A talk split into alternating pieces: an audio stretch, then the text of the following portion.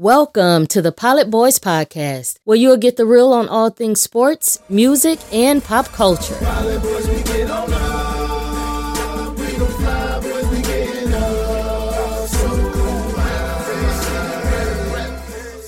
And here are your hosts, Vishwant and Partha.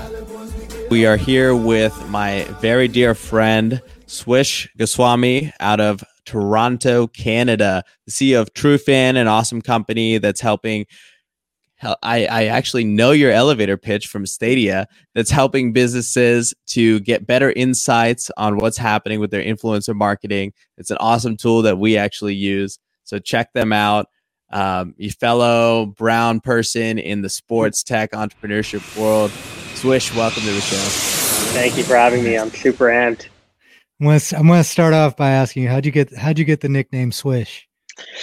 Good question. So my full name is Ferocious, very long, kind of like 12, 13 characters. It's actually kind of awkward. I didn't count before I came on the show how many characters my full name is. But uh, but no, I uh, played basketball in junior high, and uh, I played basketball at the Calgary Science School. So you can imagine how competitive our basketball team really was. But uh, I was the starting power forward at the time because I was the oh, tallest wow. kid in the class. Very quickly became the shortest kid in the class almost. But um, in grade seven, my coach, Mr. McWilliam, couldn't pronounce my full name and gave me the nickname Swish. So I took the first two letters, last three letters of my name, uh, and mixed it together. And I started telling people in high school, university onwards, that just call me Swish. Man, it's a good name being in the sports field. Now, a lot of pressure though. Fuck. I think about this a lot. You mentioned you were tall young and then mm-hmm. you became short as you got relative to your peers as you got older. Yeah. Do you ever think about how that affected your personality?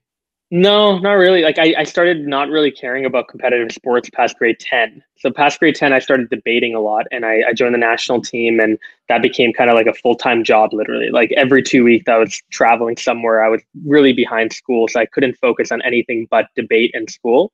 So for me, like sports became more of just like watching it as a fan and not really playing it. Whereas definitely like if I was the shortest kid in the class in like grade seven, eight, or nine, like that would have really hurt. I think I would have I would have felt pretty pretty sad about that because basketball was a big part of my life. Cricket was a big part of my life growing up dancing was a big part of my life. Like I was very like athletic growing Did you up. Do, and what was that like Bollywood dance or? I I was enrolled in Bollywood dance for a year. My mom definitely nice. made me take a class. It was so awkward though because nice. I was the only kid. Like all the other people were like thirty year old white moms, and it was me as like this fourteen year old brown kid.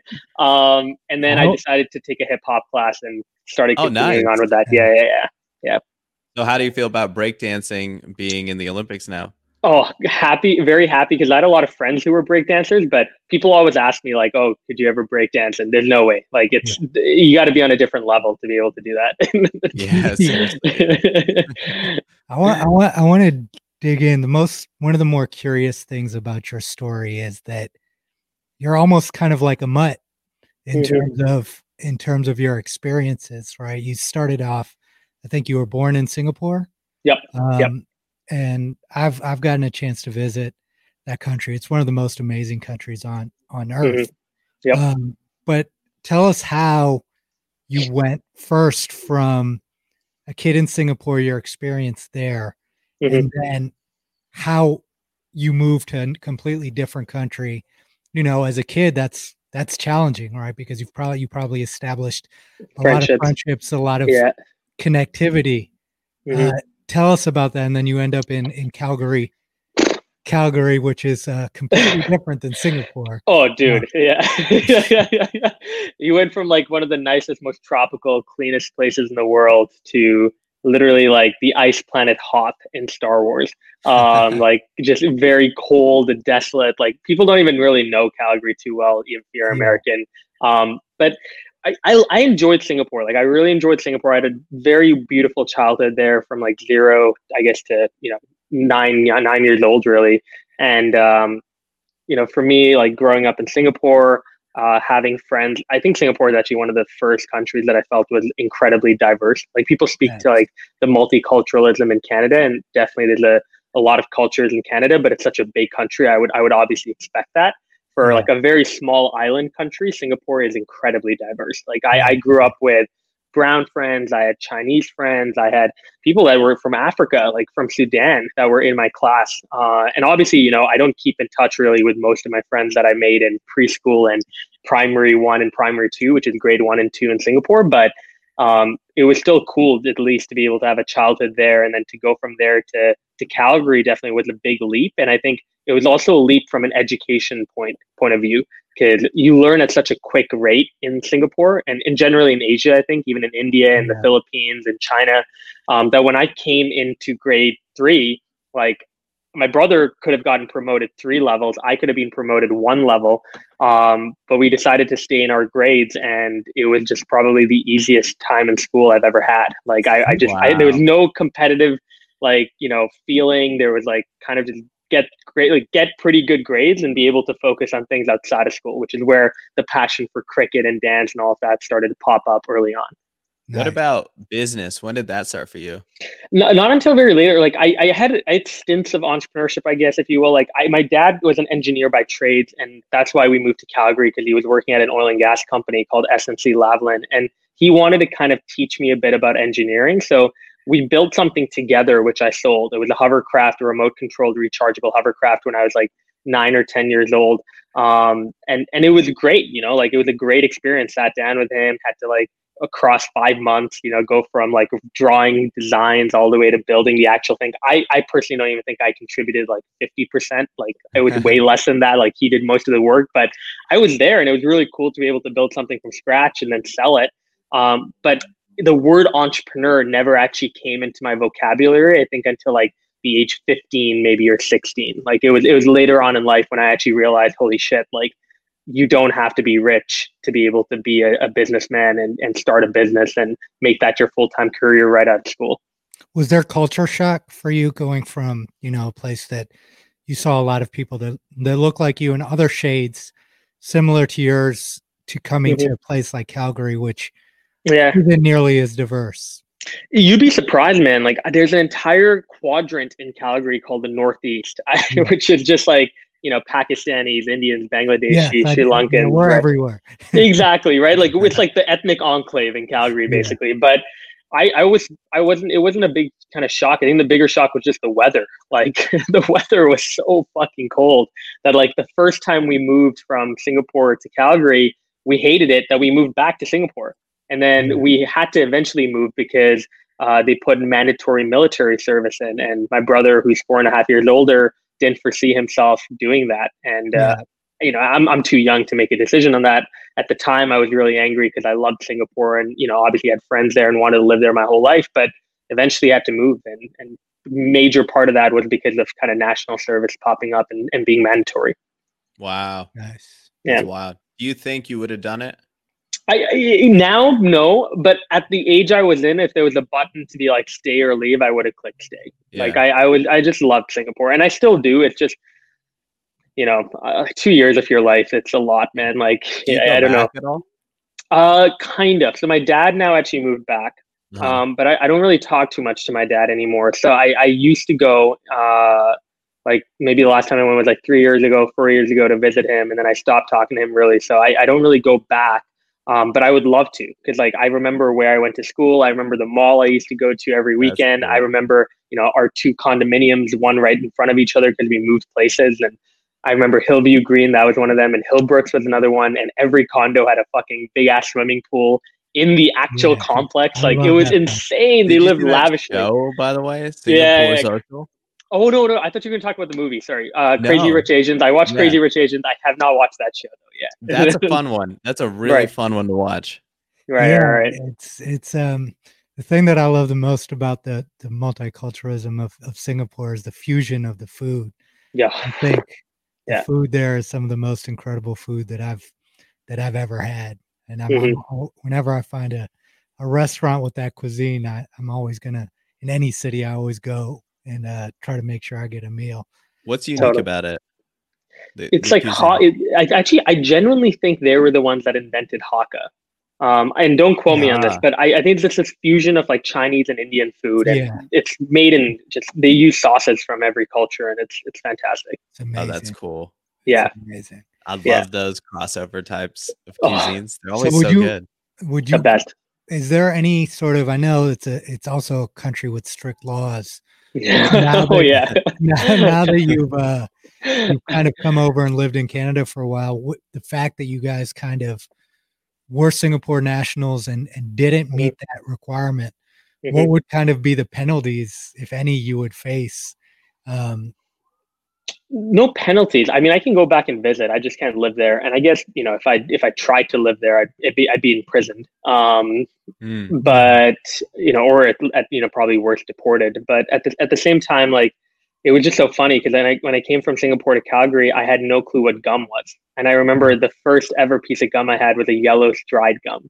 Yeah. And I just remember like being like, holy shit, this is like the greatest thing ever. And I remember like stealing gum from people. It was actually a really bad problem I had. I, I stole pencils and I stole gums. And I, I, used to sell the pencil that smelled really good, like when you rub it. Um, those are the there, two things I used the entrepreneur. Do. There's the entrepreneur. Yeah, yeah, yeah, but I didn't resell. It wasn't like I was. I wasn't reselling it. I was eating it, like or using the pencils. um, but yeah, th- that was different. And then obviously, like you know, they have you, know, you bring like marijuana into Singapore, you're going to get killed. Yeah. Like you, they literally have the death penalty yeah. for weed and for most drugs. So it's very different, very different, wow. very different. Yeah, very different. Yeah, and and that that's why I wanted to ask in terms of you coming to North America, which Canada is also a very liberal place like the United States. Mm-hmm. Do you see what do you see as kind of like the pros and cons of potentially like a very strict, stringent system like Singapore mm-hmm. versus a system like the United States or Canada, which which isn't as strict and there is there are far less restrictions on uh, on a lot of things. I think I think you know there there's three things to consider. I think one is I think there are certain things that are strict about the U.S. and Canada. It's just put under the blanket here. I don't yeah. think we I don't think it's enforced, but I think there's like there I, I, it's actually interesting. Like racism in Singapore is very overt, and that's what my dad used to actually tell me too. In the workforce, it's very blatant.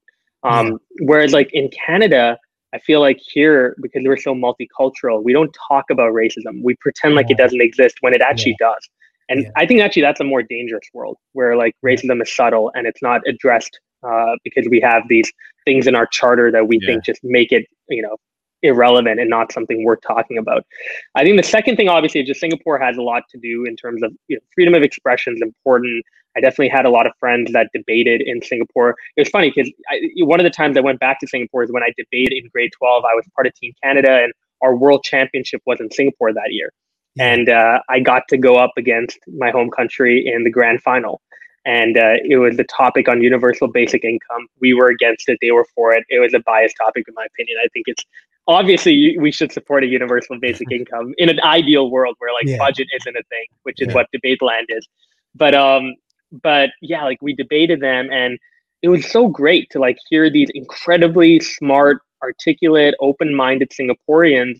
And then I realized that out of the entire Singaporean debating team I faced, all of them didn't stay in Singapore for college. They all left. They all went to Oxford, Cambridge, Harvard. They all left, and none of them have gone back. And I asked one of them, I'm like, you know, interesting. Like, why did you decide, decide to go to Harvard? Like, you know, you have Yale and US and Singapore. You have um, some really good colleges, uh, and and why not just stay there? And they said, I, I can't study what I want to study in an open and kind of experimental way because yeah. you can't question ideals in Singapore. There's a there's a very kind of mm. ceiling there. Like you can't go in the media and talk about gay rights. Like it's it's tough. Like you know now they're starting to get a little bit more progressive. I think there's a day called Pink Day where people take a pink lighter in Singapore and put it to the sky. But like you have like these small like flashes of progression. But for the most part, Singapore is still very controlled in its narrative of trying to enforce very particular doctrine down people's throats and not really allowing for that type of freedom of expression that I think we take for granted here in the United States and in Canada. I think the third and final thing, which is a bit different, is I think in the US and Canada, there's a lot more of like polarization when it comes to schools of thought, right? And I mm-hmm. think that's good and bad. Obviously, in the US recently, we're, we're seeing quite a lot of kind of the bad side of polarization. But the problem with Singapore is there's no polarization. So, like, I, I just find that like your life is very limited there. You have a great quality of life, but I think what people believe in Singapore is that in order to get a good quality of life, you need to sacrifice certain things. And the things that I would want to sacrifice don't stem with like ideological beliefs, worldview. Like I'm not willing to ever sacrifice stuff like that. So I just felt like, you know, in retrospect, I probably wouldn't have lived in Singapore my whole life like I thought I would have when I was like yeah. nine or 10 years old. I, am a firm believer that our experiences in life determine who we become. Mm-hmm. And I think that was probably an important part of your life, that kind of combined experience of a culture like that and then coming to Canada. Yep. It, it, it opens your mind in a different way, right? Mm-hmm. Yep. Um, and and perhaps you might have never become an entrepreneur staying in Singapore. No. But your experience in Singapore in some way probably triggered, influenced your desire to become an entrepreneur. Um, yep. And to yep. open up your thinking beyond, okay, education, I need to study yep. and go into a specific profession. Coming here kind of mm-hmm. allowed a mind that was curious to actually explore that curiosity yep. in a better sense while you still probably gave you a greater appreciation for it because of where you came from right totally um, totally I mean, also just competitiveness. You know, like Singapore yeah. is an ultra competitive society. We we have academic tracking there, so from like pretty much preschool, you're put into streams, right? The gifted stream, the the average oh, stream, the needs work stream. Like they they follow that rigorously. Um, and so for me, like my brother and I are ultra competitive, and I think it comes not only from Singapore, it just comes from you know a brother brotherly rivalry that's yeah. very loving. We're we're best friends, we love each other, but we always try to one up each other and and that was very important for me to develop i think because it gave me like this feeling of like whatever it is i do i just want to be the best at it. And whether that's in sports or debate or uh, even with with business obviously it's hard to kind of quantify what you're going up against but you obviously want to do the best that you can with whatever opportunities are in front of you. How do you measure that for business? Do you how do you get a sense of how good you are doing at your job I, I, I now actually think it's mainly based off like employee feedback. Like I think now we're at the standpoint where, you know, I, I like to hear feedback directly from employees and I hope that over time it changes. So like I, I do think one of the biggest challenges I'm facing right now is just being a good manager like being an entrepreneur doesn't mean you're going to be a good manager, right? Being a good right. entrepreneur, you might be great at raising money, you might be good at thinking of an I, idea. I literally but... just said that to somebody. It's like right. the first part of building a business has nothing to do with actually running a running and managing it. So no, just because no. you raise the money does not mean you're a good CEO. It means you're exactly. a great fundraiser. Exactly. And so now, you know, we're, we're a team of 25 people. Everything's remote. We obviously brought on a new team now with Player. And I'm having to realize that, okay, I need to get good at this. So yeah. it's not just about reading books, it's about literally just listening to people, hearing what worked for them in the past, what continues to work for them now in terms of how they like to communicate, what sorts of things they expect from you, what sorts of things they expect from themselves, and keeping that dialogue open. So my biggest thing is I'm hoping that the feedback that I get five months ago, I'm able to act on it. And the next time people talk to me in a one on one or a monthly check in, they give me better feedback that I can work with. That's one. And then I think number two is just more of like personal goals. Like I, I do have personal goals. And so though I can't compare myself to another entrepreneur and I try to stay away from that now because there is a lot of I think harmful effects it can have on your mind too if you compare your chapter and kind of your story oh, to yeah. other people that yeah. you have no clue what they're going through or what their you know what what their background even is.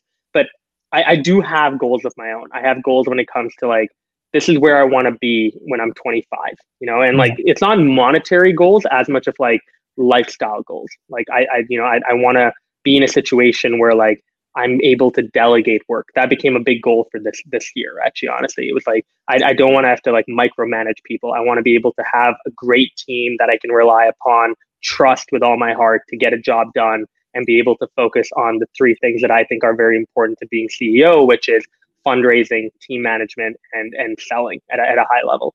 Bro, you know what's so cool about what you said? That lifestyle goal component. I mm-hmm. feel like that's something that I I have you know in the last year found um, as well from the standpoint of you know I think I was overly focused on numbers, but when I started envisioning a lifestyle, it made every piece into like a micro goal, right? It was like yep. upgrade the wardrobe, boom, found an opportunity to do that, right? Like mm-hmm. you know, yep. if you want to upgrade the car, like boom, keep your eyes out for that opportunity. Upgrade the, yep. the spot you're living in, boom, make that make that move, right? But it's like when you just have such a focus on you know what dollar would be in the bank account it's like how can you possibly go towards that because you don't know what you're going towards yeah no and another thing about money is it's we all lose lose track of this specifically as foreigners when you come over here and you translate what dollars you understand what dollars actually mean versus the currency that you come from mm-hmm. you lose track of the fact that money is actually transactional that's what it's meant for yep. you're supposed to have a purpose or a vehicle to use that money for yep. versus just hoarding yep. it and saving it yep that's how you actually grow your money is by yep. by doing that and i think yep. that's that's a very valuable thing that you i think you guys probably both have learned through entrepreneurship that you actually have to spend money to mm-hmm. grow your business, right? Like mm-hmm. when you mm-hmm. make a paycheck, it's like, okay, how do I reinvest this versus how do I save this for 20 yeah. years from now? Yeah. Totally. Totally. And I, I think the big thing about money too, which started to make me think like, hmm, like maybe my life isn't contingent on money was having a, I did a really good brain exercise recently where I thought like, okay, let's imagine that Trufan sells for $25 million. Let's say $25 million Trufan sells for $25 million. Um, what would I do with the money that I get from from that transaction? Yeah. And I started thinking, I'm like, a lot of the things that I claim that I would want to do with that money have nothing to do with money.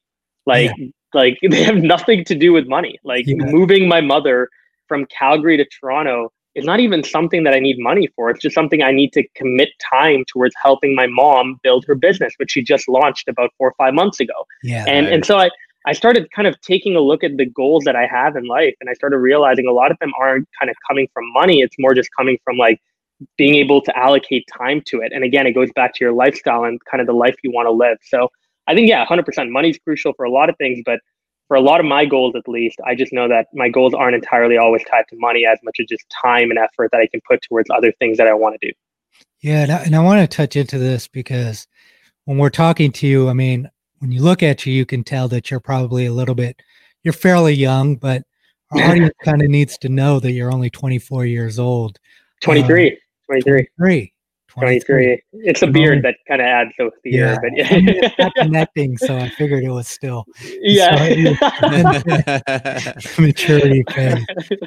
But I think it's um, you know, I think it's very valuable with the change, changing landscape, specifically in our countries, that young people get in touch with mm-hmm. entrepreneurship mm-hmm. and what it is their goals are at a younger age. And I think in in in our cultures or or generally foreign cultures, education is something that's always kind of pushed on us, right? Like first get your degree and then start your business. Both of you guys kind of took a different path, which was okay, I value education, but there are more ways to get it than through an academic institution. And these academic institutions are actually probably restricting my ability to actually have purposeful education.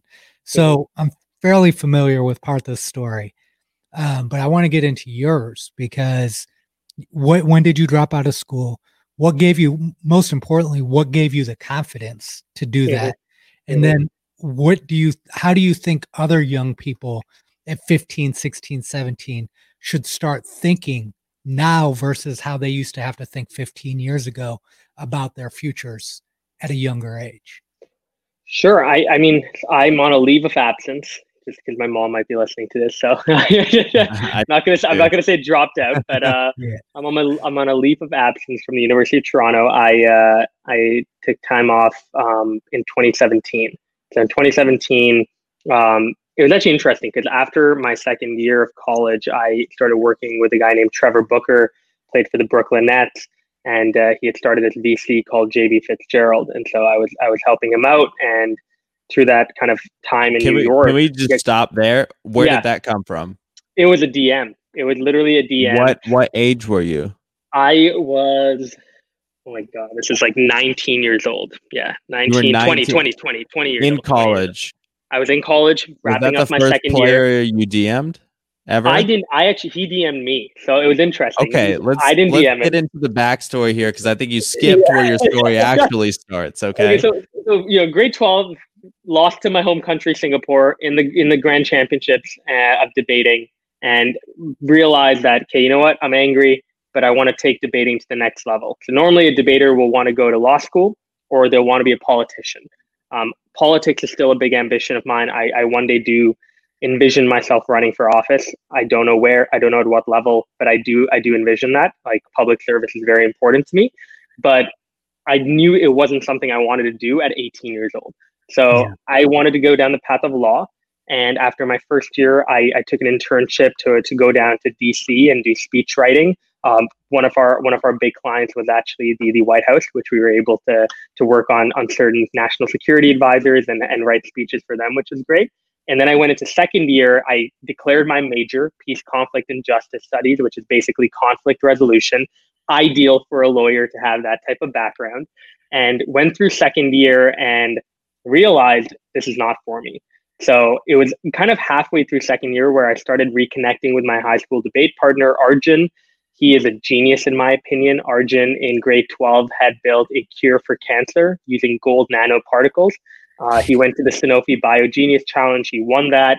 He went to Intel ISEF. He came third. Um, wow. He was on Team Canada along with Anne McEnroe. He cured cancer and he came third. Yeah, like who came first? I think that was actually the year that uh, there was a guy named Jack Andraka um, oh, who part I that do. you might know. Yeah, yeah, right. You know Jack. So I think he was part of that year, and I think Jack took the gold prize. What did, then, what did he do? I forgot. I forgot too, but I know that Jack's part of AAT, which is why I know about Jack. It had um, to be um, bigger than curing cancer. It had to be bigger than curing cancer, but to be fair, our, that's uh, such a such a level of unreal expectation for kids these days. How yeah. can you come? Thir- you got the bronze yeah, for curing cancer, the number one problem. Fair, to be fair, you know, that was Intel ISEF. Then he won the Sanofi BioGenius Challenge. He came first in that. He won Plan Canada's top 20 under 20 in 2014. He was a year older than me, but he debated as well. Did you Unreal do debater. I think, I think it was I think it was racism. That's what I'm I'm just saying. No, no. Did you do the um the competitions yourself, like the science competitions and stuff?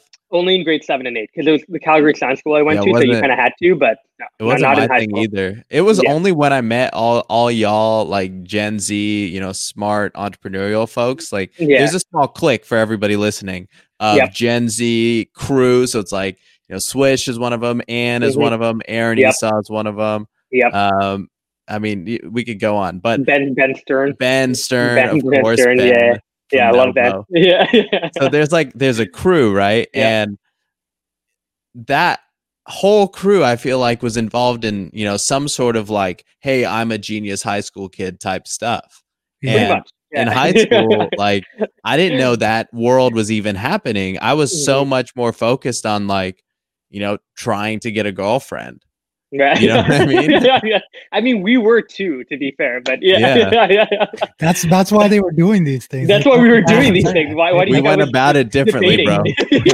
yeah, yours was clearly clearly a, a better way to go about it. That's hilarious, though. So you you just did the debate at a very high level, then. Debate at a very high level, yeah. Because my my brother actually had debated too, and he was part of Team Canada, and he won the world championship in grade twelve. So I kind of followed in his path I obviously never won, but in grade 12, actually, when I competed in the grand final against Singapore, he was my coach. So it was mm-hmm. really cool to, you know, have my brother be my coach That's and, lit. um, you so know, to be able your, to travel, travel Where'd your initial like clout moment happen? Uh, that was top 20 or 20. That was when I was 17. I think it was because of debating. I had been ranked uh, against the number two debater in the Americas. Um, oh, what? doing who, the Pan American Championship. Who set these rankings? Like from the competition, you're saying? From the from the competition, it was the Pan American Debating oh, Championship Mexico, bro. the U.S. and Canada. And so they, I, I came second individually. As a team, we came first because Canada dominates. We were, we were one of the best debating countries, I think, in the world for like three years, which is so great. There's a, a movie script developing right here. I know. what what makes you good at debate? Yeah.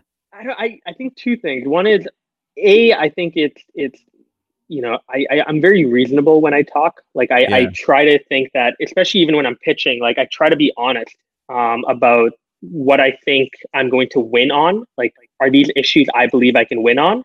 And then if there are issues that I feel like I can't win on because it's like an empirical fact and I can't dispute it, I try to play it down and make it sound not that important.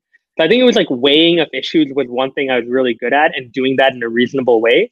And then I think number two, honestly, is just more of like I, I read a lot. Like I read a lot. I, I had a monthly subscription to The Economist. I was very well informed for the brief three years. Now maybe not as much. Like I, I go with the headlines, but I I was really doing a lot of reading in high school and that helped a lot too because a lot of the topics we were given, you're given the topic like 30 minutes beforehand. You're not allowed a cell phone, and you have to go what uh, go off what you know. Oh wow! So it's just like you need to be able to read a lot and know a lot. Let, let, let me let me ask you how that that debate structure actually two mm-hmm. The first one being being as good as that one. I'm sure that made you a very confident person.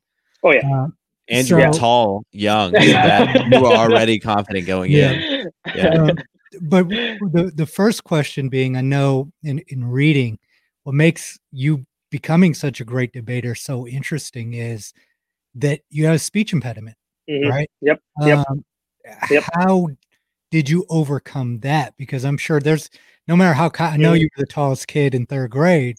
I'm sure that that did cause you some some insecurity issues at a younger age.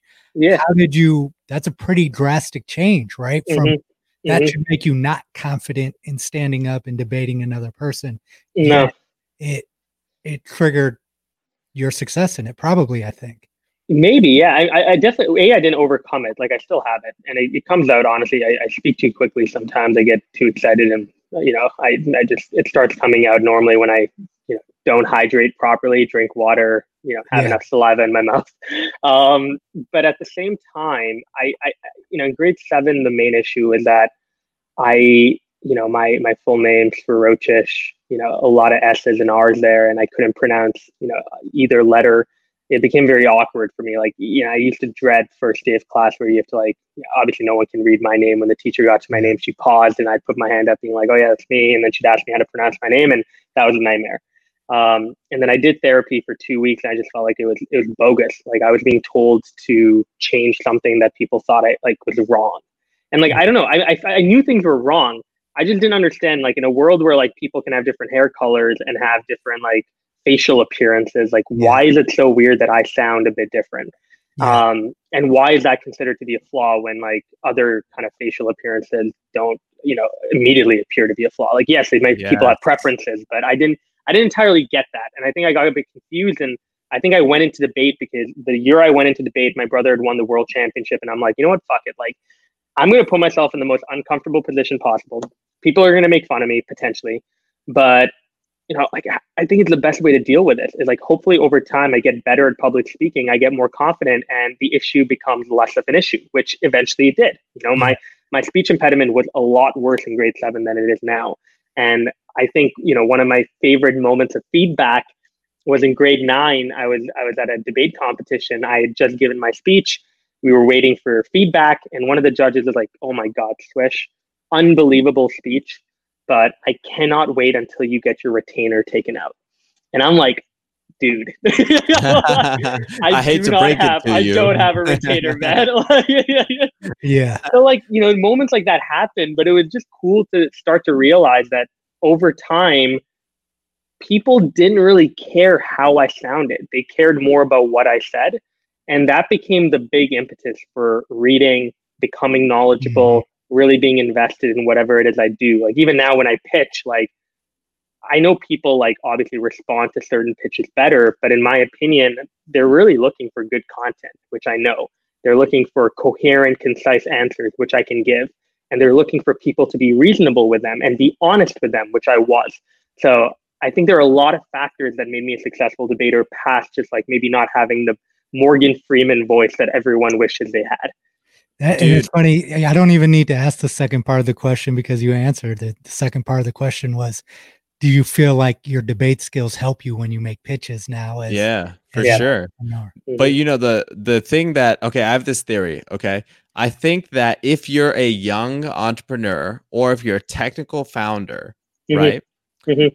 you need to have something that gives somebody a reason to think you might be like um like a Rain Man type. You know what I mean? right, like right, I, yeah. I, have a friend I yeah. won't I'll leave him unnamed mm-hmm. who had to take pills for um, a mental condition he had, right? Mhm. and he would go off of his pills whenever he was meeting with VCs Right. because he was like, they they fucking love when I'm crazy, dude. And edgy, I, a little edgy. it yeah. worked. Yeah. Yeah. Um, my take is that your lisp makes you come across smarter because you also speak fast with it and confidently with it, Right. and it like disarms somebody. Mhm. And so you, I- think it's actually a significant. I think it's like you know the shield with the with the like mar- scuff on it, right? It's like a Yeah. significant advantage for relatability. I think. I and that's the great, you know, and I think it's you know speaking that's um, with entrepreneurship. I think with public speaking, like I still do it, right? I still speak um, Yeah. under a bureau now. My biggest claim to fame, if you will, when it comes to speaking, is I want to be relatable. Yeah, I wanna be relatable. Genuinely, you're a genuinely kind, relatable person as Right. well, and that makes Yeah. it easy Yeah, for you. But yeah, Yeah, until you until you can totally until you start a debate with him. yeah, I know, right? oh yeah, dude, I'm very pretentious when I debate. You don't want to get into that, but yeah, we're gonna have to. We'll we'll get into a little bit of a debate topic a little later too when we get the top fives. yeah, But but uh, t- yeah. t- so t- so take us into into dropping out of college yep, and Yeah. the hypothesis of of Trufan hmm and, and how you turned whatever your Yep. concept or your idea in your head was into reality as a business. Totally. So, so I left off with Arjun in second year. You know, I reconnected with Arjun, and we thought, why don't we build a wearables product, right? So that was our first attempt. Like, why don't we build something that allows athletes to know whether or not they're close to an injury or not? It's actually really cool that you know Partha and I eventually connected because Arjun had done a lot of work in the hardware space, and and that was his kind of big thing is that he was working not only now on cancer research, he moved past it. He was trying to look at hardware that Already- potentially could help with injury cancer in prevention. school, He already like, solved it. He's like, you know, ticked yeah, off. let's like, solve move on, everything right? else. yeah, yeah. Yeah. Um, solve the big I- problems. Let me solve the small. Exactly. And I obviously, you know, had a good network because I was interviewing a lot of people in my first and second year for LinkedIn. I was part of their campus editor program. I was interviewing one person a month and tried to find like successful people that were high net worth. And I knew that if we worked together, I easily could help them with fundraising. So we worked together, and that's actually how I started meeting people like Gary Vee, for example. Like I sat down with Gary Vaynerchuk. The video's still up. It's Gary Vaynerchuk meets with a young fan um, and it's from like three, four, five years ago, four years ago, maybe or whatever. And um, Trevor actually saw that video. So Trevor saw that Oh, wow. video, and he reached out to me over DMs. And I actually didn't respond to him initially because he was under my message request, and this was like three years ago, so I didn't even know that thing existed. And then his business partner Jonah reached out to me too, and I didn't reach out. I didn't reach back. And then eventually, like I think two weeks later, I, I looked at the DMs and I'm like, holy shit, is this like a scam or something? Like, what is happening? um, replied to Trevor. He came down to play the Raptors a few months later. I met him, and he was like, "I really like your your kind of entrepreneurial drive." I didn't even know what that meant at the time, but I was like, "Okay, yeah, sure." Um, and he's like, "I want you to come work for me. Like, I'd love you know, I'm starting this VC. It's called JB Yo, Fitzgerald. shout out to Trevor Right. Booker. What? Re- recognize, literally- recognize That is- Literally, What a real recognized real. literally, My yeah. That So- is impressive. I got to work with him. Shout out yeah. to Gary Vee too for Shout out Yeah, to Gary. for Well, the obviously, you know, platform. yeah, and, and it's you know, Gary. It's full circle because actually Gary's now a client of ours. So it's Oh, kind that's of like dope. a very cool full circle there, and, and you know, being able to get his advice is incredible. But I, I think that the you know yeah the biggest thing with Trevor is he saw something, worked with him. I did a deal with DC United for him. Uh, brought Ben Ben's company Nobo in, and they got investment from from Trevor. Um, and then past that, I, I became roommates with a guy named Elliot, and Elliot kind of changed my life. And and I think he was also kind of the the second Trevor for me, or like maybe even like it was like Trevor, Gary, and then him in terms of who changed my life away from law. Because Elliot had started this big Instagram account at Dunk, and he had no business mindset. Like he was a very creative guy. He knew how to grow accounts, but he didn't know how to do payroll. He didn't know how to hire people. He didn't know how to work with brands too well. He didn't know how to put together a case studies deck or pitch. He didn't know how to fundraise. So I decided to come in and help him with all of that. We, you know, during that time of working with him for about seven months, living in New York with him, you know, we were able to go from about, think, five accounts to about 21 accounts in total with 11 million followers overall on Instagram, Twitter, and Snapchat. We worked with Warner Music, Gatorade, 2K. And in the process of doing all of that, we started really getting an inside look into influencer marketing and what's wrong with brands when they work with influencers, whether So they weren't paying attention. Yeah, go ahead. right there, how did how Yeah. did you get yourself those clients at what twenty are we? We're uh, now we're 21. Yeah, now we're Okay. 20. No, 20. Okay, he's legal No, now. this is 2017. No, I'm at 20. I'm 23. Yeah, I'm, Yeah. that was 20. I'm, Were you lying before. about your? Were you lying about your age? Man, come on. At the end of the day, Singapore, you know, we, we don't really know. No, I'm kidding. no, 20, 20 years old, 20 years old, uh, working on Dunk. And I think the biggest thing for us is because a lot of these big brands were already following our pages. So, like Oh. 2K, for example, already followed Dunk because we had You about can 2.2 DM million them. followers. So, we DM'd them and then we got in contact and went from there. So, So, you, you did everything just by understanding how to play the game. You understood the value of what you were building. And like what what taught you to understand how important building a community was mm-hmm. like before influencer marketing really started to become, you know, understood to any extent, right? And you really Yep. like community centric marketing it was a very new thing at that That, time too. very new. That a social network is actually a social network and Yeah. a business network, right? And Yep, exactly. network. So like Yep. what what where does that come from for you? Like the ability to identify that. it, it came from actually not just Dunk. It came from me growing my LinkedIn community simultaneously. So Oh, word. it was cool because when I moved to New York, I had a lot of friends that were YouTubers. So like one of my friends is Sam Sheffer, and he works out of the same studio as Casey Neistat, and he'd throw a meetup every month to meet some of his YouTube subscribers. And I'm looking at him, I'm like, okay, you know, like, you know, 30, 40 people coming out, awesome event, great people. But man, I, at that time, maybe I had 20,000 sub- followers on LinkedIn. I'm like, uh, I should do this on LinkedIn. So I decided to put up a meetup. Washington Square Park was the first one I hosted. Oh, nice. Um, and we had about seven people come out. It started raining, and we went to a Starbucks and continued the conversation there. And I decided to do this type of meetup everywhere I went. So now I think I've hosted over 40 meetups, and you know, Mumbai, Singapore, London, in Germany, in Calgary, in Winnipeg, in New York, in LA. I've hosted meetups all across, um, and it was really cool to be able to have that community centric mindset while building LinkedIn, by, by while building my LinkedIn following, and then taking those principles into Dunk in terms of how to build an engaged following where we can still obviously profit and, and we can make money off brand deals, but we're finding the right partnerships and not just trying to do brand deals for the sake of doing brand deals. And I want to pause cool. you right there because I think it underlines an important point. I actually talked about this on social media this week about I think a lot of people misunderstand social media in the sense Mhm. that they only focus on the digital aspect of it, right?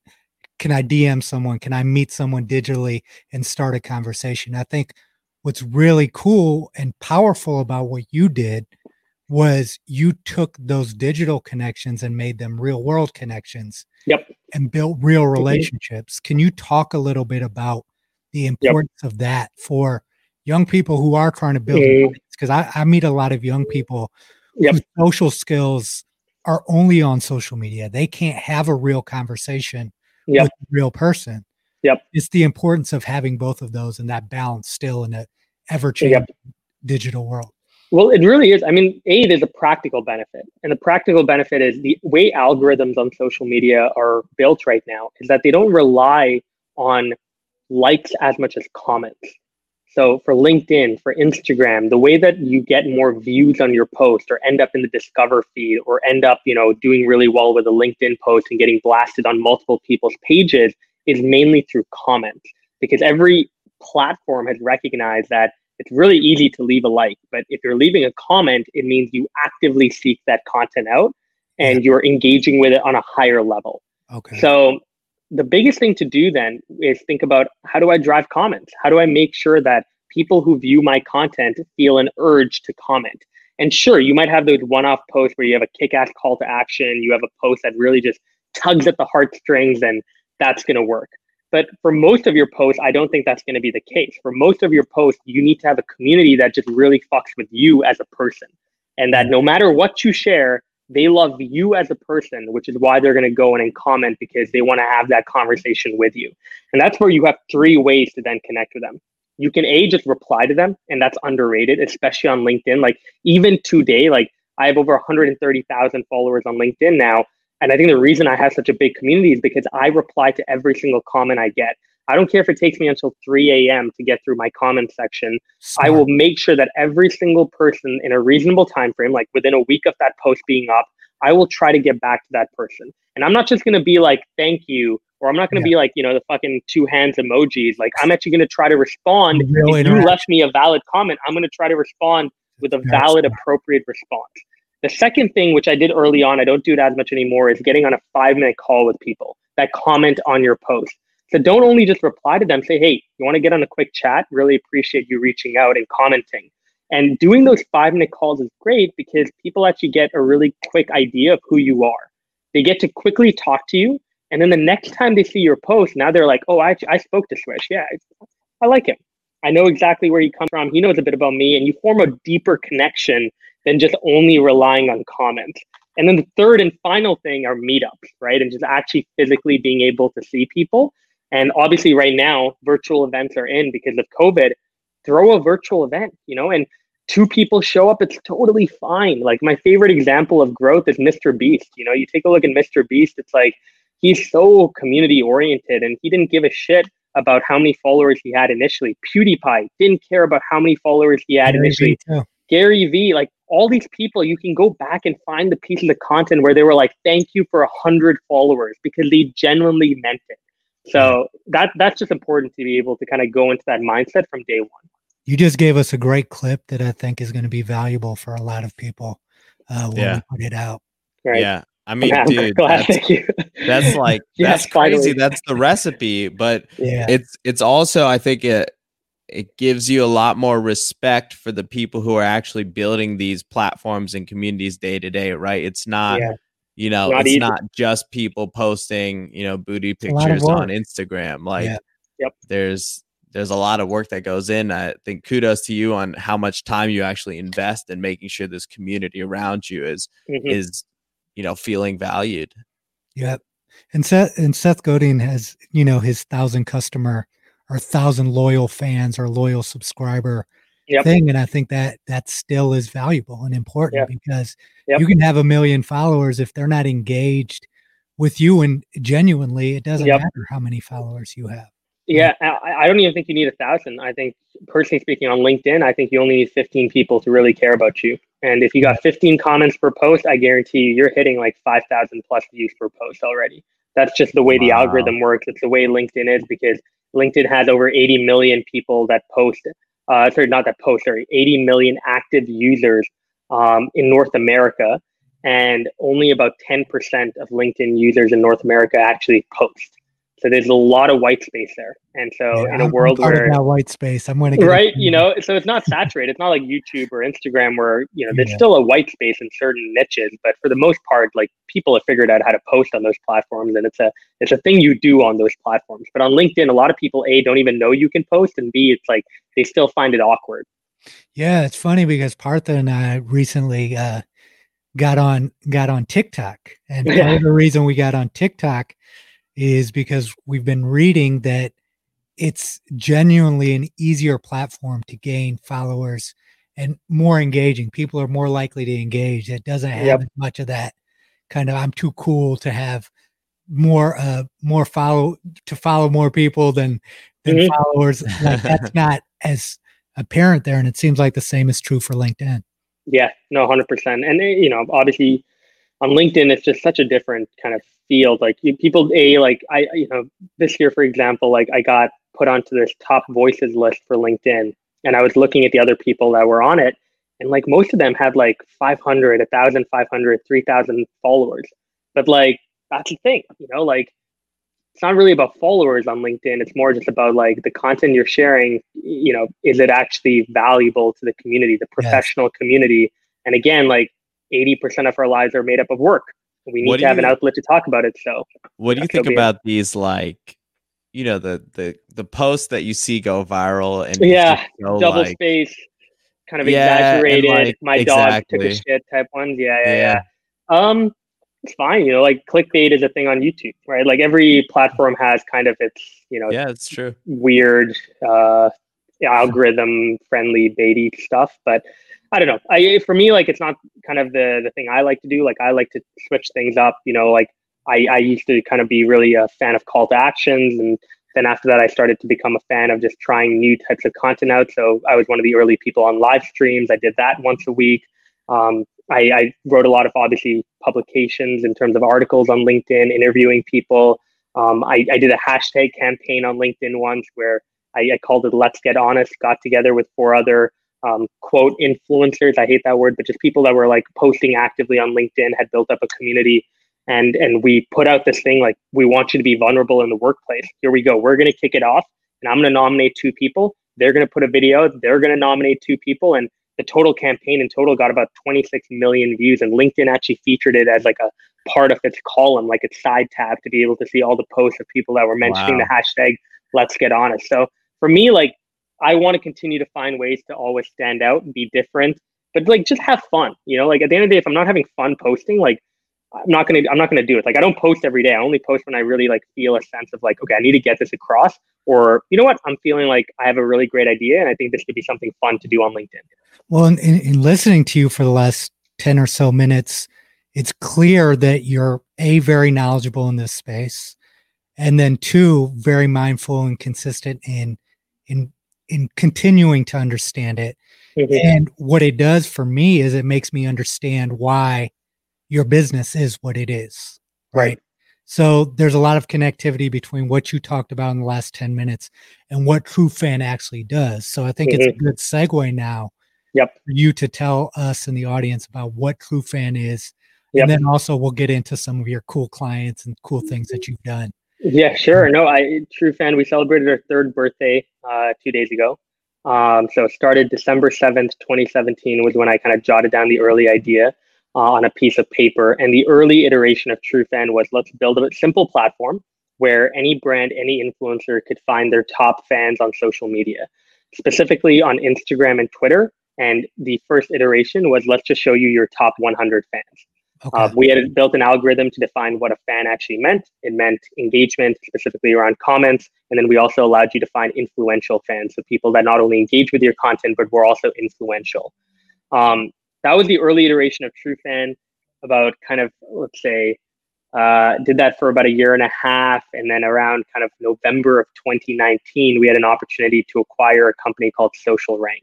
And the cool thing is, initially, we were only looking at okay, we will help you find your top fans. But a lot of our customers were like, what about my competitors' top fans? What about an influencer I'm working with? I want to make sure if they have a, like a real following, I want to make sure they're legit. So what SocialRank had done is built a database of a crazy amount of profiles and a crazy amount of audience reports that would allow Nike to look at Adidas, would allow Sprite to look at Pepsi, would allow a LeBron to look at KD. You know, you're able to look at your competitor, understand their audience, and then really go granular so you could find all the people that followed LeBron James that were based in Toronto, verified between 50,000 and 150,000 followers that loved milk because they posted about milk. Um, that's how granular, how specific you can get. And so we acquired this platform, integrated it with our fan engagement technology. So we built fan profiles for every single profile on the system. So now we have over 2.4 billion unique social profiles on the system, over 10 million audience reports, um, a lot of our clients, again, big name brands like Netflix, the NBA, the NFL, Procter and Gamble, Samsung. A lot of small businesses started using the platform too because we rolled affordable pricing out past April. So during COVID, we wanted to help small businesses out throughout a cheapest plan. We've actually made that even more affordable. So before it was twenty four ninety nine. Now it's about ten dollars a month at our most affordable plan. Um, and then we then had the opportunity to acquire another platform about a month ago called Player and kind of our big approach into 2021 is going to be around first party data. So for the last kind of three years, we've dealt with third party data from Instagram and Twitter. But in my opinion, the marketing industry is moving towards first party data, especially with privacy concerns. Brands are going to need to learn how to effectively generate high quality customer data. And that's where we want to play going forward. Yeah, I mean that was that was lit, dude. Yeah, that's why you, you left us, you left us speechless. We didn't yeah. you, answered you answered all of our follow up questions. Yeah, yeah, yeah, yeah. Who are your customers? Or like, what are you doing? Yeah, yeah, yeah, yeah, You've definitely pitched your ass off, bro. Oh, this month, man! Like it's just been again and again and again and again. So yeah, no, I appreciate that. That's wild. That's wild. So, you know, now let's get into some of the fun stuff a little mm-hmm. bit. Okay. Um, let's get into a little bit of the like I guess like the sport side of thing things, mm-hmm. right? So like mm-hmm. you have gone, you know, I think a unique path for somebody building a company in the tech space. I know you're marketing tech, but still, um, from the standpoint of how you've built out your community and network of friends and peers, and um, I, I think that's one thing you know we all share in common in this group, and I think it's something I really appreciate about you is like your energy is super. You know, you pull some really like high quality people around you, right? Yeah. Was that always a thing for you did you have to work for that like did you like i'll tell you personally for me like i've had i feel like a significant amount of like me in my own way moments in my Mhm. life where i'm just Mhm. like having to overcome like mental blocks to like allow Yep. myself to like really you know do what i do Yeah. and that took a long time for me to get there Right. um it feels like you got there at a much earlier age even hearing you say you know later in my life at 16 you know what i mean Right. yeah. yeah, yeah, yeah. yeah. Did you- um, did you feel he's any Benjamin sort of, like- over here? yeah yeah. I mean, like, did you did you feel that, dude? Like, did you kind of Mm-hmm. did you ever struggle with like, you know, letting yourself shine like that? Not really. Like I think I was fairly confident to just share what I was doing and kind of put out a very clear energy in the world. Um, I, I was a social butterfly in high school. So I jumped around a lot.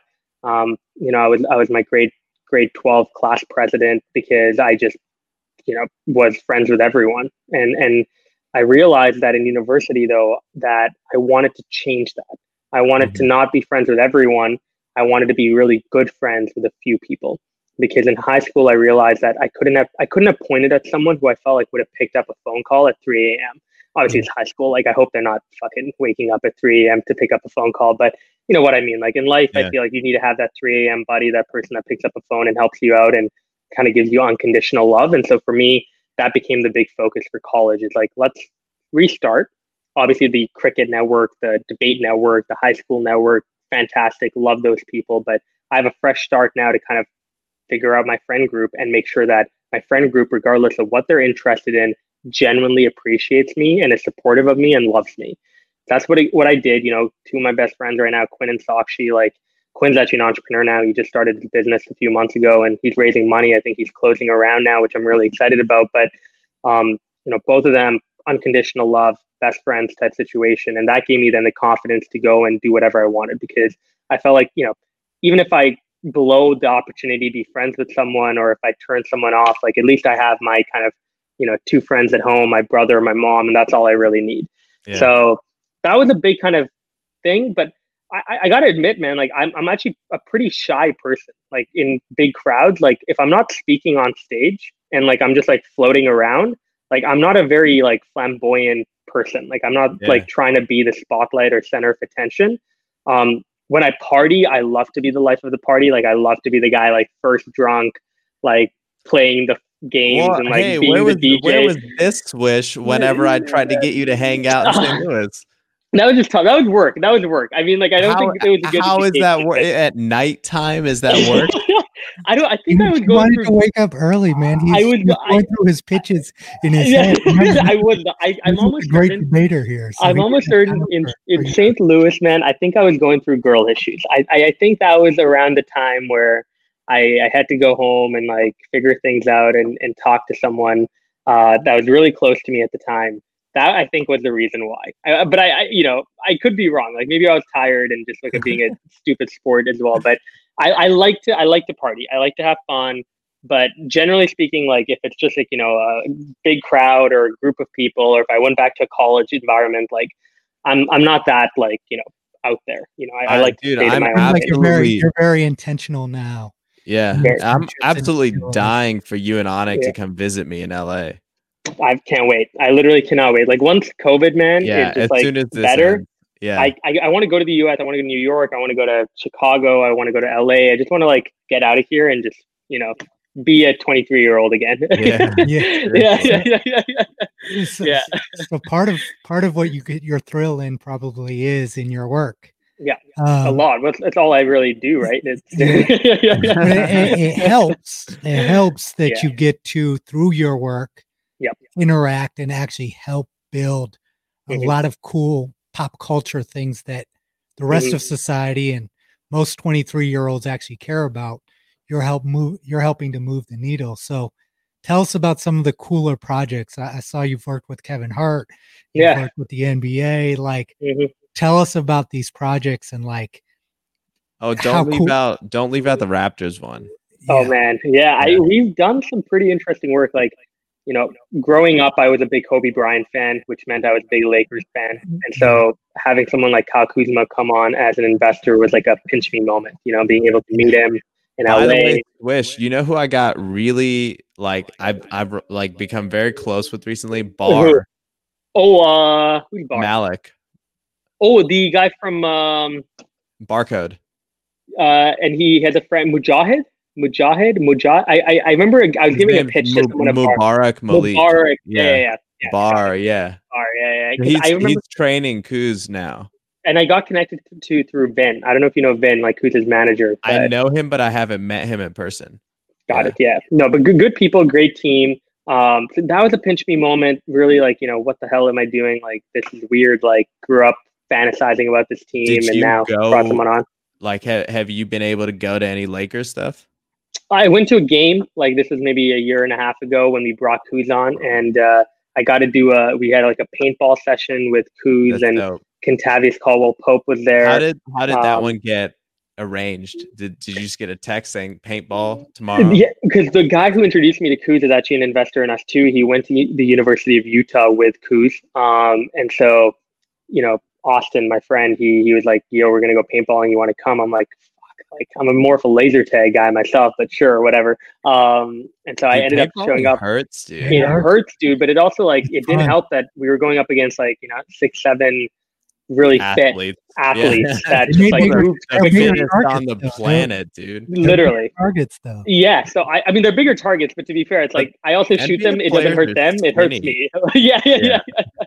They're so, slim, dude. They are slim, man. So that was cool. Obviously, Kevin Hart campaign that was really neat to be able to do that, and um, to be able to also work with the Raptors. The Raptors is probably the coolest campaign we worked on because it was like I was in Toronto, companies based in Toronto.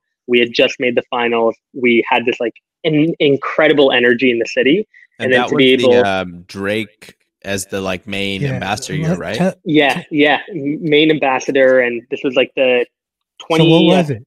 Yeah, it was 20, 2018 grand finals. We used our algorithm to find two fans. Oh, um, oh, wow. Well, actually, one technically. She had a she had a kid, but um, she was a mom who was going to mortgage her house in order to be able to buy her son a uh, game one NBA Finals ticket because oh, it was wow. his uh, it was her son Lincoln's tenth birthday on the day of Game One. So we DM them. Raptors gave us these tickets uh, we told them like, hey, you know, you're going to the game, but we'd love to, by the way, just shoot some content, get to know like who are you as a Raptors fan. Interviewed her, documented her process to the game. She took some videos at the game, and then put together a video, shared it. The Raptors shared it as well, and um, I mean, it was a really cool like feel good moment. You know, like I feel like those feel good moments, like it's it's exactly what you want to put out in the world, and it was really good from like a company branding perspective too to be associated to that project.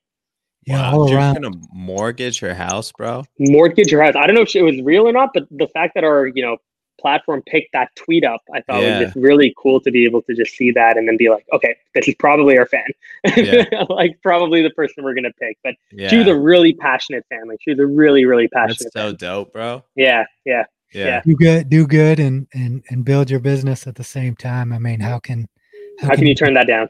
Yeah. Yeah. Yeah yeah. How big of a deal is is like impact to you? Do you think about that?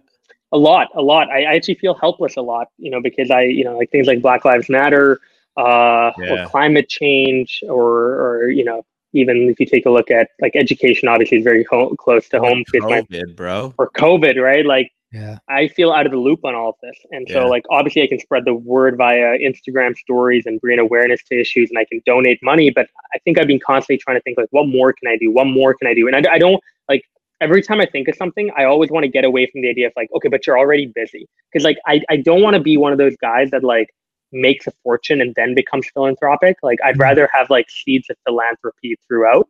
and like, like lifestyle, right? Exactly. Cause yeah. money is again a unit of, of change and obviously, the more money you have, potentially the more change you can can bring about in a shorter period of time. But if you want to bring true, sustainable, long term change, I You- you gotta be able to do it leave from day one. The money and change thing is really getting to me. Yeah, yeah, wordplay there. yeah, yeah. You said it so Yeah. many times. You said money makes change. Change, yeah, yeah, yeah. Yeah. And You're just like, ah, good one, good one. yeah, yeah, yeah, yeah, yeah, yeah. He's gonna start a new career as a rapper if you're not careful. Yeah, I'm just saying, I, I actually have recorded a song once, and I'm never, I'm not sharing the name of it. It was a real producer that produced it in Calgary. Um, Was it 40? Did you get 40? it uh, was off 40. It was actually a pretty good. He's a, he has a pretty good SoundCloud Could now. you but, imagine if it was 40? yeah, Yeah, I've done one track. Who'd you do it with 40? 40. What? Yeah, like I was actually telling people I recently got connected to Rick Ross, and Oh, uh, that's he he called. Uh, he He's called a me. really Actually, smart guy. call yeah, a very smart guy. Called me Yeah. this morning and um, chatted briefly, and just like very weirdly inquisitive about tech and like about kind of future, uh, like what the future is going to look like within marketing. And obviously, he knows a lot about YouTube because he's worked with a few YouTubers as well. So yeah, just like was blown away. Like the amount of like people that are just like Did he looking. hit you with a couple custom uh, trademark ad libs? No, not not really. Like he definitely had a deep voice, which I was happy about. I, it would have been kind of scary if he had like a chipmunk voice. I feel I would have felt a little betrayed after listening to his music for so long. But I I thought initially that we would have talked about like potentially getting me on a track or something, but that that just didn't happen. So I you, it is what pick, it you pick it up. You're just if, if you're actually expecting that, you know, it's like I think I was, so. I, you know, I, I was thinking like a good Christmas album, like Carols and Karens. That's what I was thinking. Carols and Karens. Carol's That'd be that'd be good. I thought that'd be a good album name, but do you what it is. do you have um you know the desire in your life like I've found this too where you can kind of navigate the circles and like really spend time in communities you you have a tremendous passion for like you know Mhm. hanging out with rappers talking like athletes like that's fun Yeah, it's like, Yeah. super fun right especially Yeah. when you're a fan of both like all the culture around it and so just like participating in the culture scape do you have like uh certain artists or like um athletes that are really significant role models to you that you eventually want to build some sort of business relationship or yeah. something like that with I've thought about this actually very recently because of fundraising, and I wrote Yeah. down like a, a kind of goal sheet. Um, Yeah. The athletes, or not even athletes, like generally speaking, the people that I would love to meet and work with. Uh, number one is Taika Waititi. I don't know if you guys know Taika Waititi. He's a director from New Zealand. He directed Thor Ragnarok, Oh, uh, right. and he also directed Jojo Rabbit. And he's What incredibly like? creative what do you like about him so creative like one of the most Yeah. creative directors I, I used to watch a lot of the behind the scenes of like him explaining scenes how he came up with it he also like has done dubbing for like korg like you know like the new zealand like rocks guy in thor like he does the dubbing for that. Oh, wow. um so just like a really charismatic creative guy. Are you into Um, film like to that degree? Like would you produce a film? I would produce i would love to even go to film school. I think past being you know if i ever went back to school i'd definitely go to film school. I would love to learn how to direct a movie. So you're Um, like you're a true creator dude. You're not i would just love like, to yeah. I, it I mean it seems like you're a creator who does business you know what i mean Yeah, yeah. I mean, like, I, I I'm very creative. Like, I, I, I genuinely have the most fun. Whether it's like, you know, last year we were working with K Swiss on designing a shoot. That was like Yeah. the best kind of fucking two weeks of my life. Um, or whether it's like, you know, the Raptors film. Like, I legitimately directed that thing. Like, oh from lit storyboarded it, wrote it out. Like, what is every scene going to look like? Where are we going to shoot? Like stuff like that, man. Like, th- there's just kind of this doesn't even feel like work. yeah So I feel like that's definitely kind of a big passion. I Yeah. think there's this there's something special about creating. Mhm. You know, there's the business aspect of creating businesses is one thing, but truly creating projects or creating art Yep. that you take from concept to execution. When that execution actually happens, Yep. in the final product, there's nothing more fulfilling than that. Yep. Um, it's not, Yep. Mon- you know, money can't replace replace that feeling. you guys, think Not at are, you guys are gonna make me have to try this Yeah. I, you know, I like I like creating art, but I've Heck yeah. never like I have no passion for the amount of time the process takes to make good art. yeah, Fair. You know what I mean? So That's I've never fair, yeah. gone down that path. But yeah. after what V just said, I feel Mhm. like I should actually give it a shot and see what happens. I Give mean, it a shot. Yeah. Man, uh, uh, you created a patentable sock. I think you're pretty creative. No, right. dude, Yeah. but it- yeah. it's still I know I don't feel yeah okay products are fine but I don't feel like I know I wish I felt like that for film you know what I mean Yeah. it's so Right. cool to be like that for film Swish Yeah. Yeah, I, I mean, to be fair, Partha, like I feel like if you were even directing a marketing video for Lasso, you'd I be very not- invested. I do in- not No? do that. No, that's You- not. you don't what wanna I'm do that? at. No, fair enough. Not- fair enough. not fair at enough. all. Yeah, yeah, yeah. if you let me do like I have certain things that I'm like I know exactly like what I'm going for, right? Outcome wise. Yeah. But like for me, it's so much more about like what I'm good at is like I know who the great director is who has Yep. who can create it to look how I want it to look, right? And then I know like the product person that can like make the thing like come out how Yep. so like Yep. I'm more better at getting those people who have the skill to like create the thing Yep. than Yep. I am at creating it myself. I've just never been a very hands-on guy. Well, I think I think the thing that that that I like the most in in with you, Partha, is you're very self aware. Mhm. Um, in the Mhm. sense that you know what where your skills lie of my tremendous shortcomings. I am very, and where very you need aware. where yeah. you need where you need help. I, And I I've think lived this life. Yeah. Yeah. that's, that's probably the reason why you've advanced at the rate that you have because i think Mhm. a lot of people Yep. early on in their entrepreneurial careers and still i still suffer from this and you and i have this conversation all the time where it's like i don't know how to defer to other people you know Mm, mm. i try to do everything myself and i think that that's an important skill that both of you guys have with having employees and and, and Mhm. managing people is it's important Would you delegate your social media stuff? Do you do that? Your personal yeah. stuff?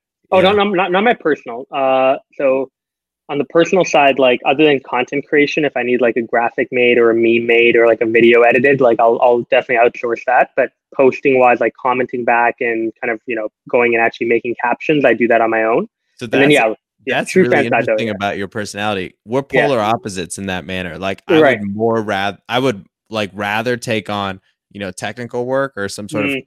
computer work Yeah. than actually have to interact, which is interesting. I like words, right? Like kind of going Mhm. back to even the speech writing internship back in first year. Like I, I just like words and I like being able to bring meaning to words. So like if, if I'm able to kind of evoke an emotion among people, which is what I, I try to do with every post, whether it's on LinkedIn or Instagram, I like to get you to feel something.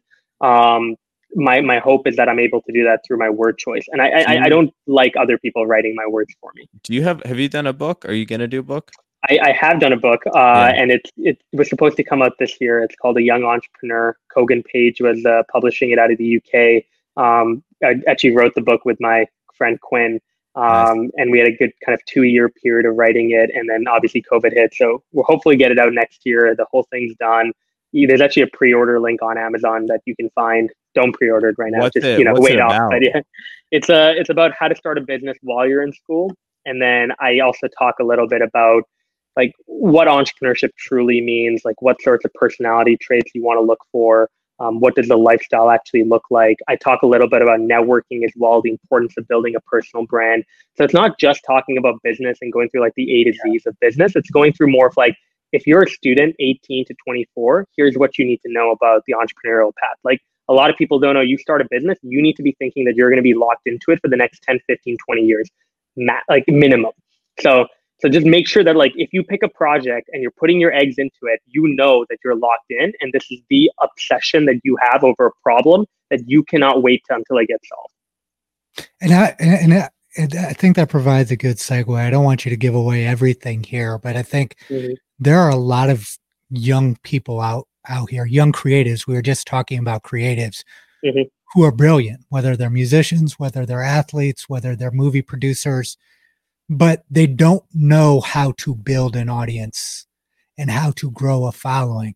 Do Mhm. you have like superficially, obviously, Yeah. some some tips for for people out here who are who are in that space trying to build a brand and a following on these social networks hmm to start Uh, yeah, I think uh, three things. One is pick one, pick one platform. Don't try to be everywhere initially. Um, pick a platform that suits your personality, your strengths the best. For me, it was LinkedIn again because words, right? Like, you know, words are my thing. So I, I didn't want to go down Instagram because I'm not the best photographer and I don't know if I had like a repertoire of great photos of myself that I could share with motivational quotes because I didn't feel like I had really done much. Um, so I chose LinkedIn, started writing articles, interviewing people because words were my thing. So that's number one is pick a platform that plays to your strength.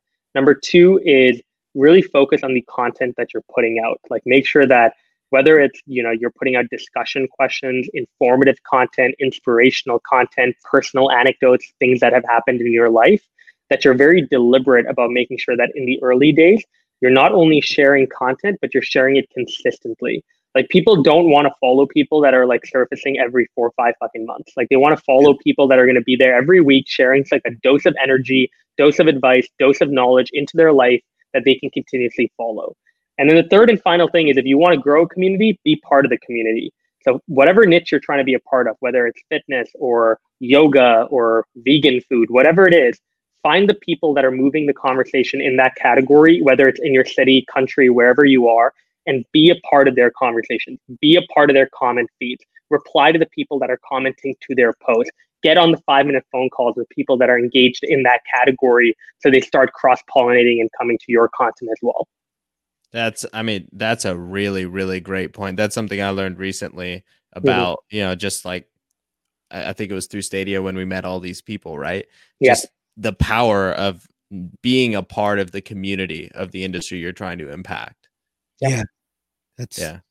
That's sage, sage, sage advice. I know um definitely appreciate all of your time here. So let's let's let's get to some fun stuff here because you get to interact with a lot of these industries in real life. So let's let's let's dig deeper um, mm-hmm. a little bit and and talk about not just your influences and inspirations, but who's had the most impact on you. You mentioned Kobe already, so the, the, the first thing would be your your top five athletes. Mm, top five athletes uh, of all time. Of all time.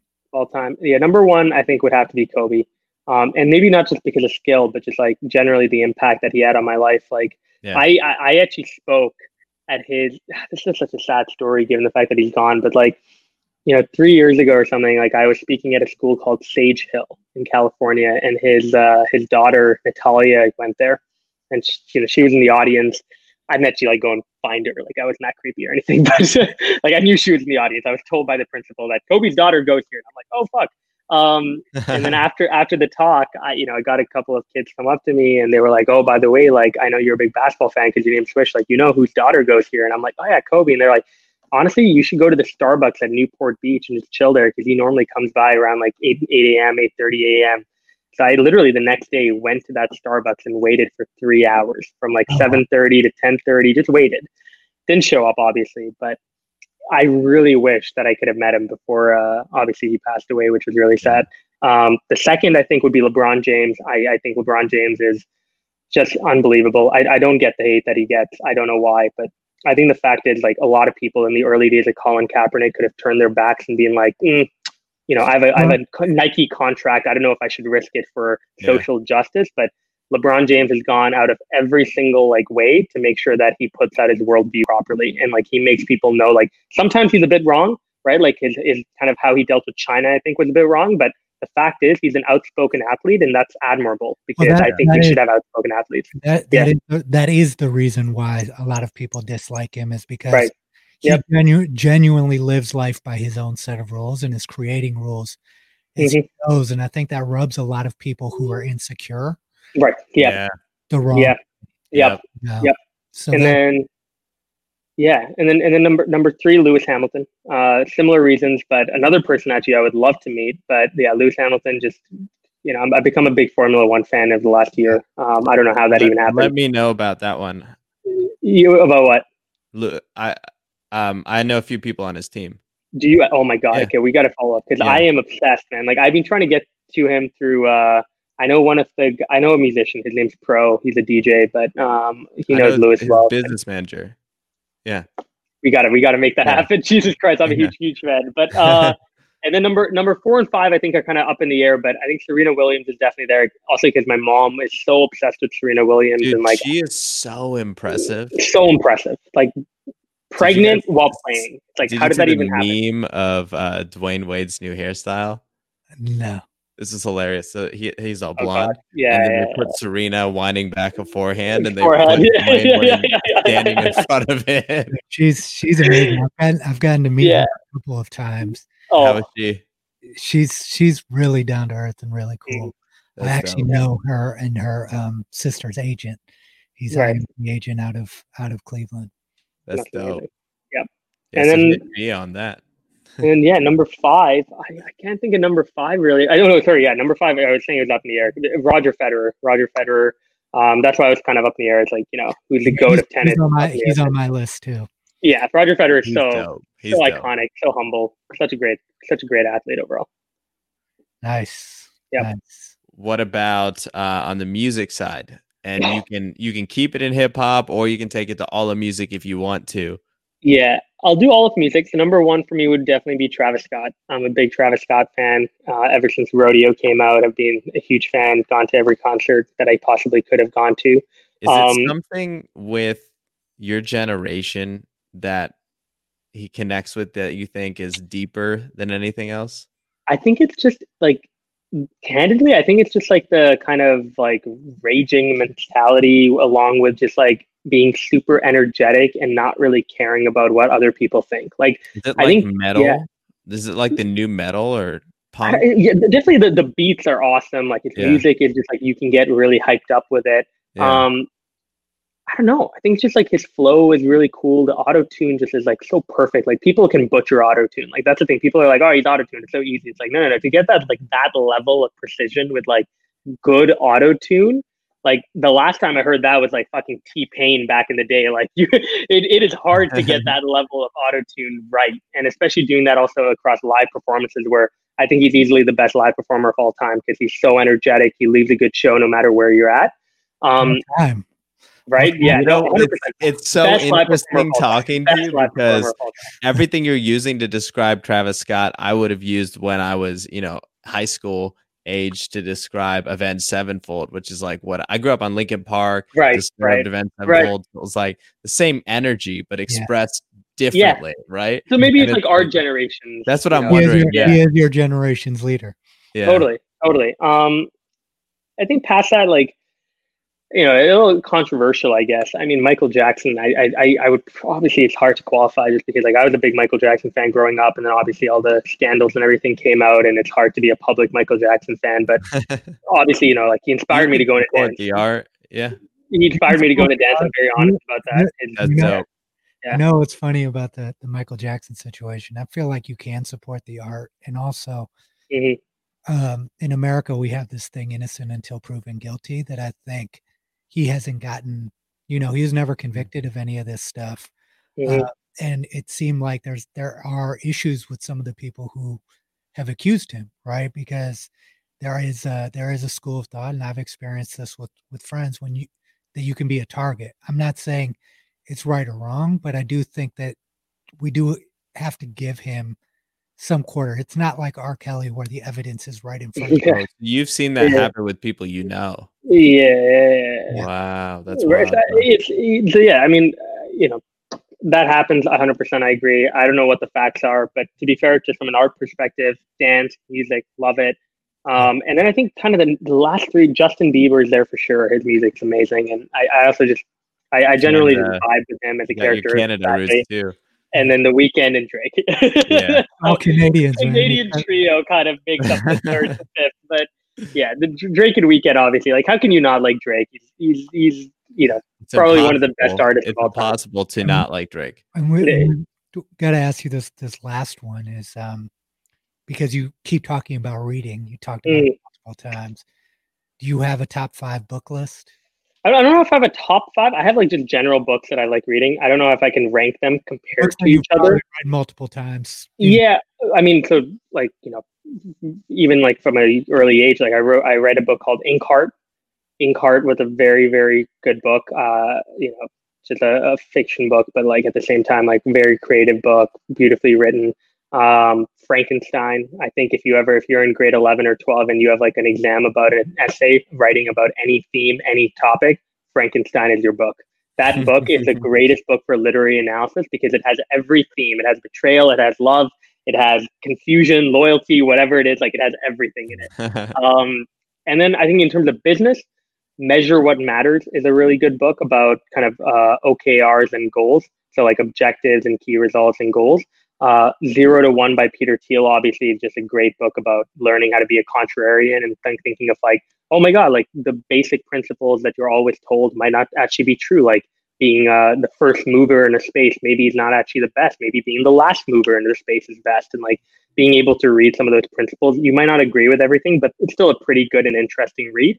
And then the third book, it's actually literally like behind me right now, but it's called the Airbnb story. Recently came out, and I love the Airbnb story. I love you know like watching keynotes from Brian Chesky, the CEO of Airbnb, because it's so cool to hear that they launched like four times. They got no traction. Paul Graham from YC said they were like the worst idea that he's ever heard, but still kind of believed them and believed in them and backed them. And then they went through all these legal issues, but they persevered and have built a really big company that somehow has also done really well throughout COVID. Like they focused on interstate travel, and that's really helped them. And yeah, just, just a very, very admirable company overall. It's awesome, man. You're a, a, fascinating guy. We've we've talked here for an hour and 24 minutes, 25 minutes, and I feel like we could continue talking for two hours. hours. yeah. But um, just genuinely, genuinely root for you, man.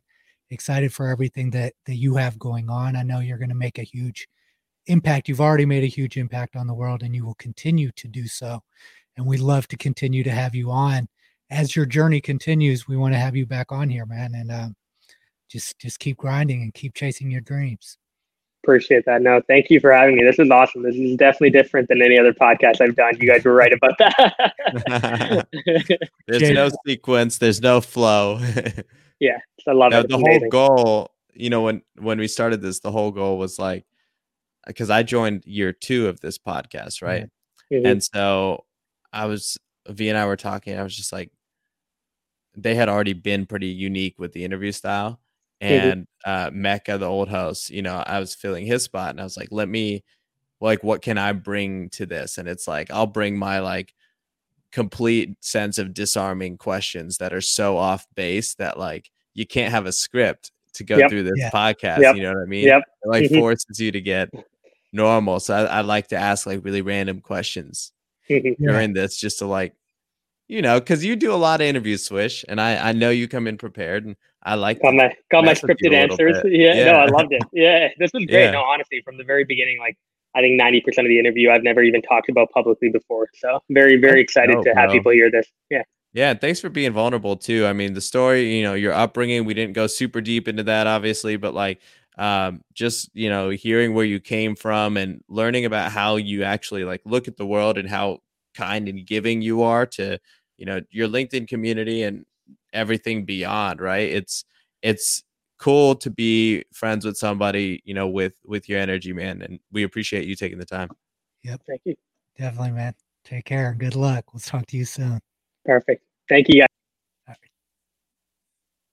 as long as i can do other things with my mind. So um, I think the, the biggest thing is targeting targeting the right athletes because the last thing I want is a LP who is you know texting me every every month or once they spend you know their their yeah once they once they spend their salary and we go on a strike and so they don't have the income in, in, for the you know two months that we're holding out that they thought they would have and they're blowing me up to take their money out or you know so um, that goes a long way with just surrounding yourself with great people like I mentioned earlier but also building a relationship it's not just a, a, a lotto ticket. It's not just a let me get as much money as I can so I can get that two percent management fee. And if we get carried, we yeah. get carried. It's I want to grow together. I want to invest in a two hundred fifty thousand dollar SPV and, and close on it. Show you that I can do this at a great level and attract more people. And and you tell more people that hey, you know, this guy gave me uh, a IR twenty percent, or this guy, you know, took my twenty thousand and made it one hundred twenty thousand that's a whole you know 10 games worth of paychecks that i just got uh, by by giving them one game check you know but uh, it, it's just you know building building the brand building the culture is, is huge. That mentality is so refreshing man because i've been in these circles for a long time and i think just like i say a lot of industries the sports industry is an industry of exploitation first and foremost.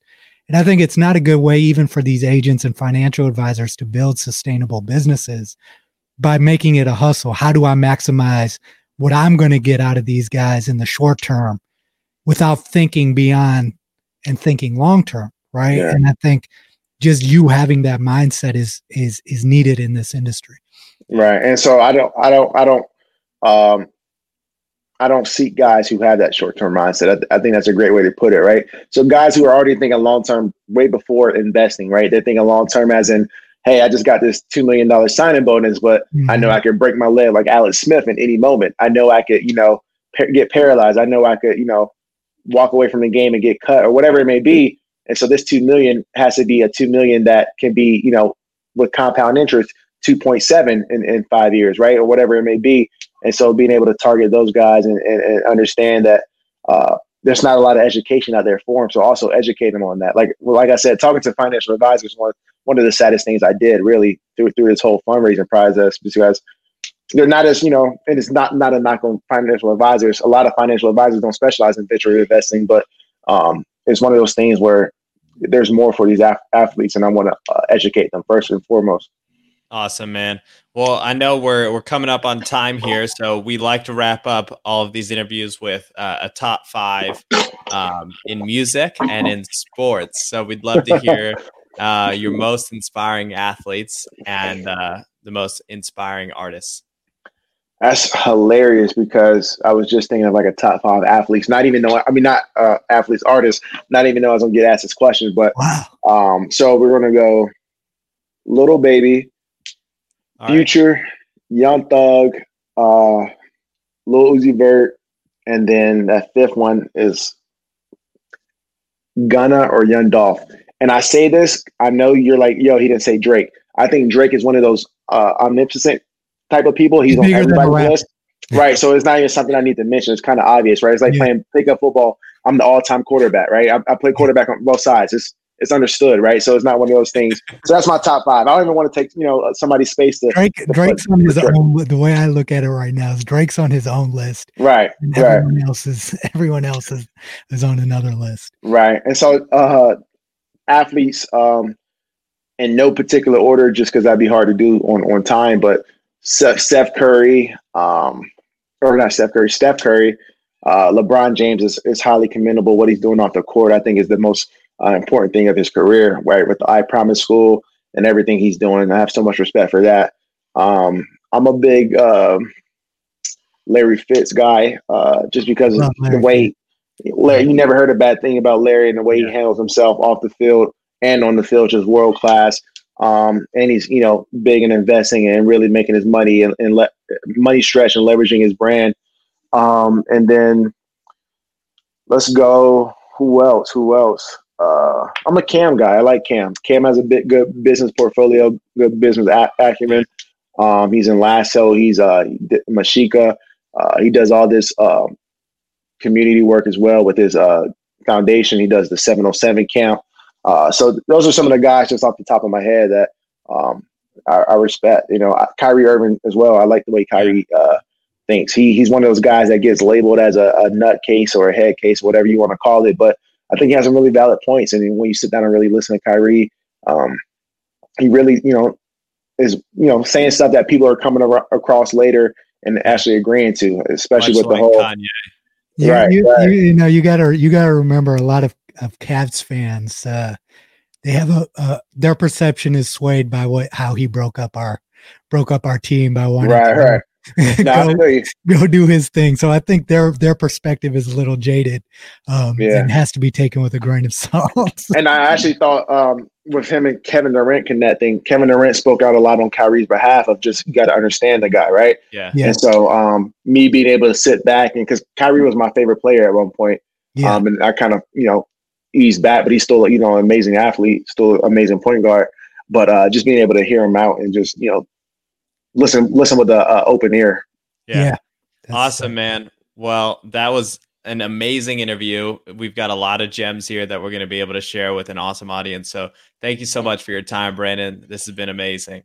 No, I appreciate you guys having me. These great questions. Uh, honestly, got me thinking outside the box. It wasn't your cookie cutter podcast interview, so I got some uh, good answers and, and, good questions. I love it. Always yeah, Partha always keeping me on my toes. I love it. Look, we appreciate it, man, and we definitely want you to keep coming back on as as you continue to succeed. We want to we want to be a part of that success and hear about it. No, likewise. And real quick, can you tell me what Pilot Boys means? What, what was the what behind the name? Well, it is it is what you are, right? Mm-hmm. Captain the belief that you are the captain of your own destiny in life, um, to be yourself, be confident in yourself. Our slogan is "Be you, be, you is fly." You know. Yeah, I like um, it. And I think that that's that's what you represent. That's why we're so happy to have you on our podcast. Nice, love it. I love what you guys are doing. Awesome, thank you, man. No, I appreciate you guys having me. Take care. You're listening to the Pilot Boys podcast. Fan of our content? Help us continue creating by supporting us on the Pilot Boys Podcast Patreon. Donations start at just $1, and there are some cool perks for higher level donations. Undo Media is proud to be the production partner for the Pilot Boys. Storytelling is what they do. From video production, podcasting, and consulting, Undo Media's focus is on telling your story. Find out why four Emmys and hundreds of clients will back up why you should contact Undo Media for your next project. Look them up at undomedia.com. That's all we have for today's show. We hope you enjoyed it. Always remember, be you. You is fly. Pilot Boys out. Pilot boys, we get on up. We fly, boys, we get up.